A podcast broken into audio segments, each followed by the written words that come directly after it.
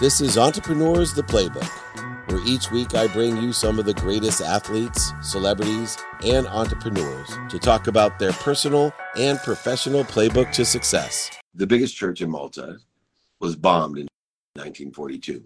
Malta was the most bombed country in World War II because of its geographic location.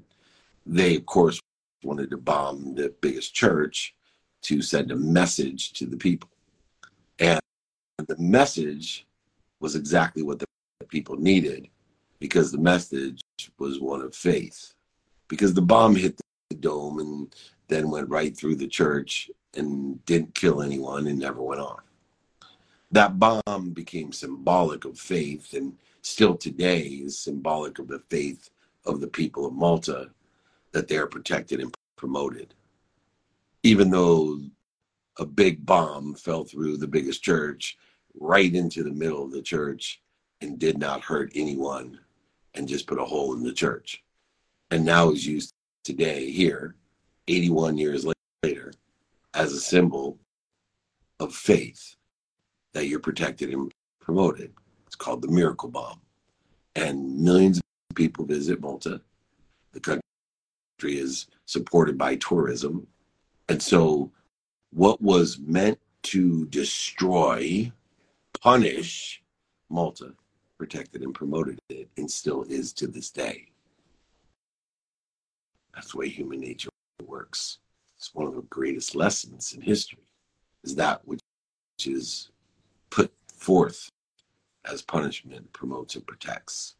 As long as we give the meaning to everything we see with faith, an abundant, infinite system of thought that there's something out there, whether it's religious, spiritual, philosophical, or theoretical, there's something out there bigger than us, bigger than us, an abundant, infinite system of thought that's omniscient and all powerful and all knowing, and it protects and promotes and loves us more than our mom.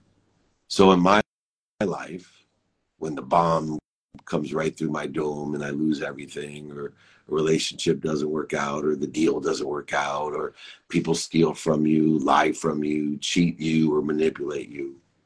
It's just a miracle bomb. No punishment because I have faith. I'm being protected and promoted, and it would not allow a bomb to go off in my dome. Instead, it's a miracle bomb. It doesn't hurt anyone. Maybe spending minutes moments with a hole in my dome, but no damage, no punishment, just protection and promoted. The miracle bomb um, is a lesson that I learned here in Malta from history, and I encourage everyone to study history